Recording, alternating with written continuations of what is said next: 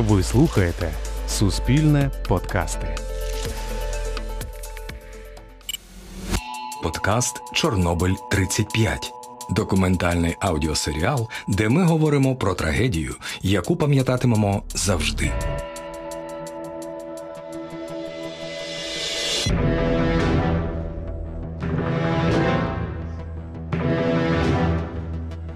Чорнобиль 35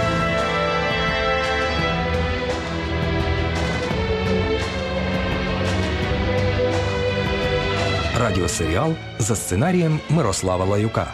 Реальні історії, реальні людські долі та епізоди Чорнобильської трагедії.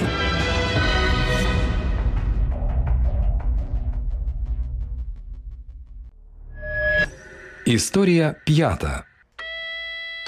Я медсестра. Отже, опромінення. Спочатку ніяких тривожних відчуттів, все ніби нормально. Однак через кілька годин діарея і нудота, головний біль і висока температура. Опроміненого хилить на сон, ноги не несуть, руки в'ялі й важкі. Потім, о диво, стає краще. Хоч і відчуття, ніби людина трохи п'яна, ейфорія. Коли перших пожежників привезли в лікарню Прип'яті, один з хворих через якийсь час сказав, що вийде покурити, а сам поїхав назад на гасіння пожежі.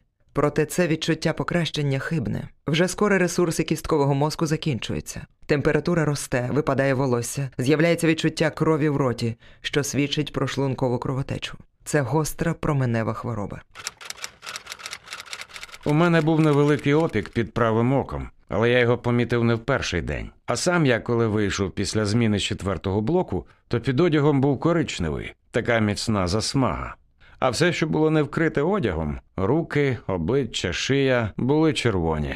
Але у колег, які працювали вночі, все було набагато гірше. Ті, кого я бачив червоними, потім просто померли.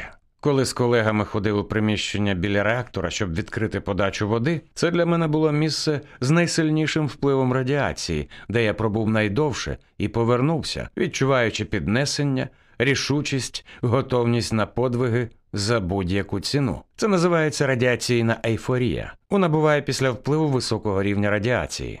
Вона швидко минула і мене почало нудити. Класична реакція на опромінення. Олексій Бреус, очевидець перших годин аварії, за матеріалами BBC News Україна. До речі, стіни і паркет у тій московській лікарні, куди привезли перших чорнобильських пожежників, потім здерли. Радіація це три види випромінювання: альфа, бета і гамма. Вони передусім вражають клітини і тканини, тобто власне біологічні структури. Вплив радіації залежить від виду, часу, дози, частоти опромінення. Сьогодні в Україні до 2 мільйонів жертв Чорнобиля. Часті проблеми онкологічні. Раніше це передусім був рак щитоподібної залози, рак молочної залози та лейкемія. Тепер дуже часто онкологія органів травлення.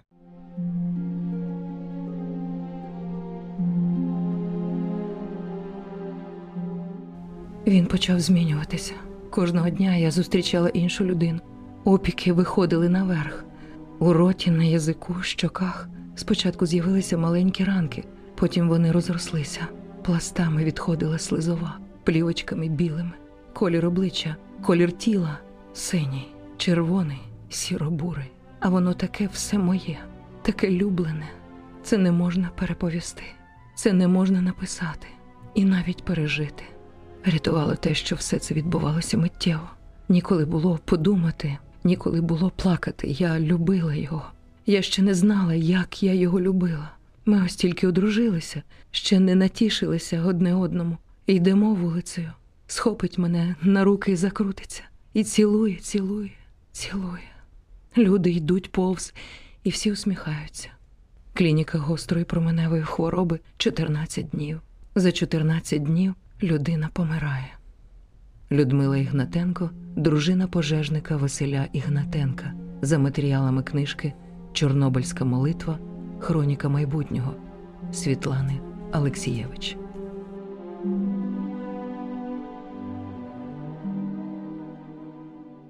Тим, хто врятував світ. Так називається пам'ятник першим ліквідаторам пожежі. Скажете пафосно, але вони і справді врятували світ. Ціною власних життів сповільнили викид, дали час зорієнтуватися науковцям і управлінцям. Страшно уявити, якби вогонь поширився далі. Володимир Правик, Віктор Кібенок, Василь Ігнатенко, Микола Титинок, Володимир Тішура, Микола Ващук та інші. 23-27 років. Зовсім молоді, повні сил чоловіки. Ці пожежники, які першими ліквідовували аварію, отримали смертельні дози. Матері Володимира Правика лікар зізнається. У нього не лишилося жодної живої клітини, все загинуло. Зберігся лист Володимира до дружини й дочки. Мої дорогі, хороші Надія і Наталко, з великим привітом до вас, ваш курортник і ледар. Це тому, що я ухиляюся від виховання нашої доньки крихітки. Живу я добре. Поселили нас в інституті у клініці для огляду. Мені весело, адже мій караул весь при мені. Ходимо, гуляємо, милуємося вечірньою Москвою. Одне погано, що милуватися доводиться через вікно, і це буде тривати, мабуть, місяці півтора-два. На жаль, тут такі закони, поки все не обстежать, не випишуть. Надійко, ти читаєш мого листа і плачеш. Не треба, витри слізки. Все минулося, все добре. Ми ще проживемо до ста років, і донька наша тебе переросте разів у три. Володимир Правик, лист дружині за матеріалами Україна молода. З Надією Володимир ще зустрівся один раз. Вона приїздила у Москву. Володя тримався дуже мужньо і все просив її. Ти вже йди, там же донька, вона плаче, а я невдовзі повернуся, обіцяю.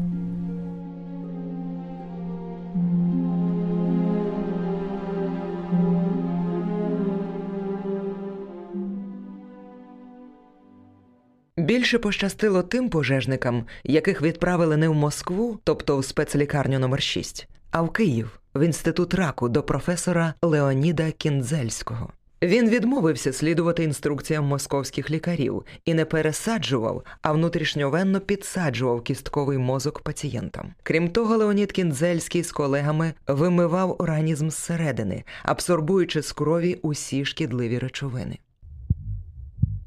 При пересадці кісткового мозку ми використали методику Джорджа Мате, яку успішно застосовували ще в 1967 році під час аварії на АЕС в Югославії. Методика розроблена для лікування так званої цитостатичної хвороби. А в шостій московській клініці використовували методику, яку застосовують при гострих лейкозах.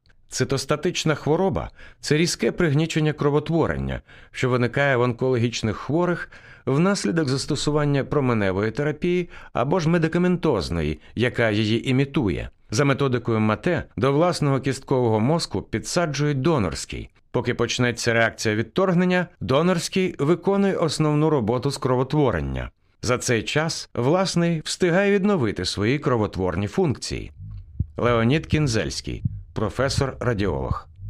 Ліквідатор Петро Шаврей згадував, що поведінка лікарів у Києві і в Москві відрізнялася. Адже в столиці імперії лікарі ходили у захисному одязі, ніби в скафандрах. Наші ж лікарі розмовляли і контактували. До речі, вони ж тоді опромінилися від хворих і згодом мали проблеми зі здоров'ям, зокрема і сам Кінзельський. Петро Шаврей згадує, як головний лікар московської шостої лікарні разом з американським професором Гейлом приїхали в Київ дивитися на методи Кінзельського. Американець слухаючи результати аналізів і спостерігаючи за станом хворих, підходив і через перекладача Петру дав 7 років, братові Леоніду від 3 до 5. Останній, до слова, прожив ще 25 років. Крім пожежників, проблем зі здоров'ям зазнали ті, хто виконував і нібито простіші роботи на значно дальшій відстані. Мені показали знімок людських легенів, пропалених гарячими частинками.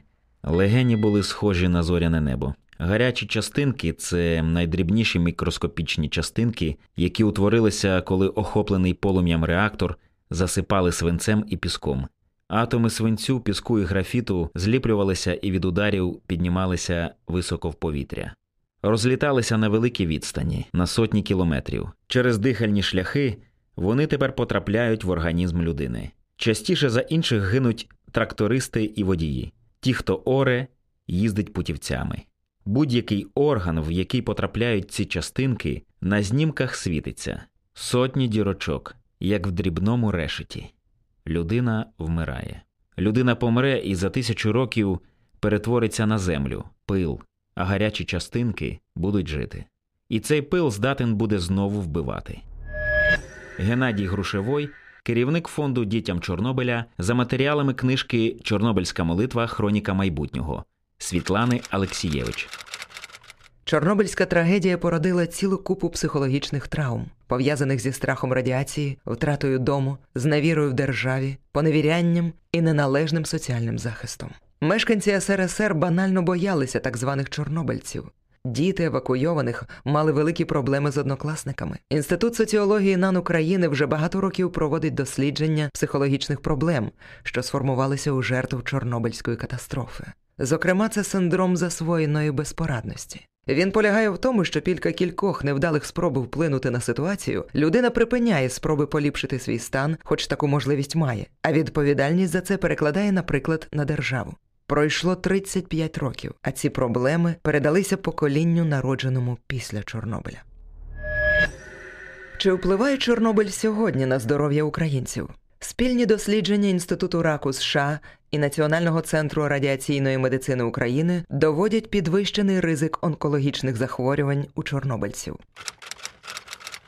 З 91-го року критично почали зростати онкохвороби щитоподібної залози у дітей. Потім вони почали реєструватися набагато пізніше в учасників ліквідації аварії. Потім вони почали проявлятися у населення, яке мешкає на забруднених територіях. Потім у евакуйованих. Радник директора наукового центру радіаційної медицини НАМН України Володимир Бебешко. За матеріалами BBC News Україна. За кількістю хворих на рак Україна посідає друге місце в Європі. Онкологія це не єдина група хвороб, спричинена трагедією. В наші дні особливо активно розвивається туризм у Чорнобильській зоні. Однак всім варто пам'ятати, що це одне з найнебезпечніших місць на планеті.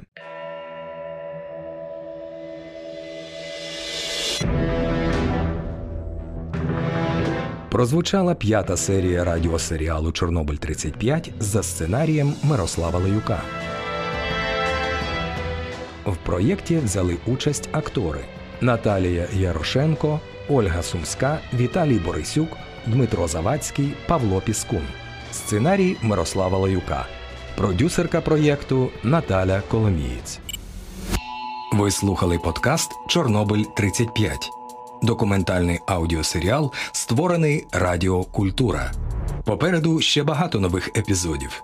Щоб не пропустити, підписуйтесь на нас у SoundCloud або у подкастах Google та Apple.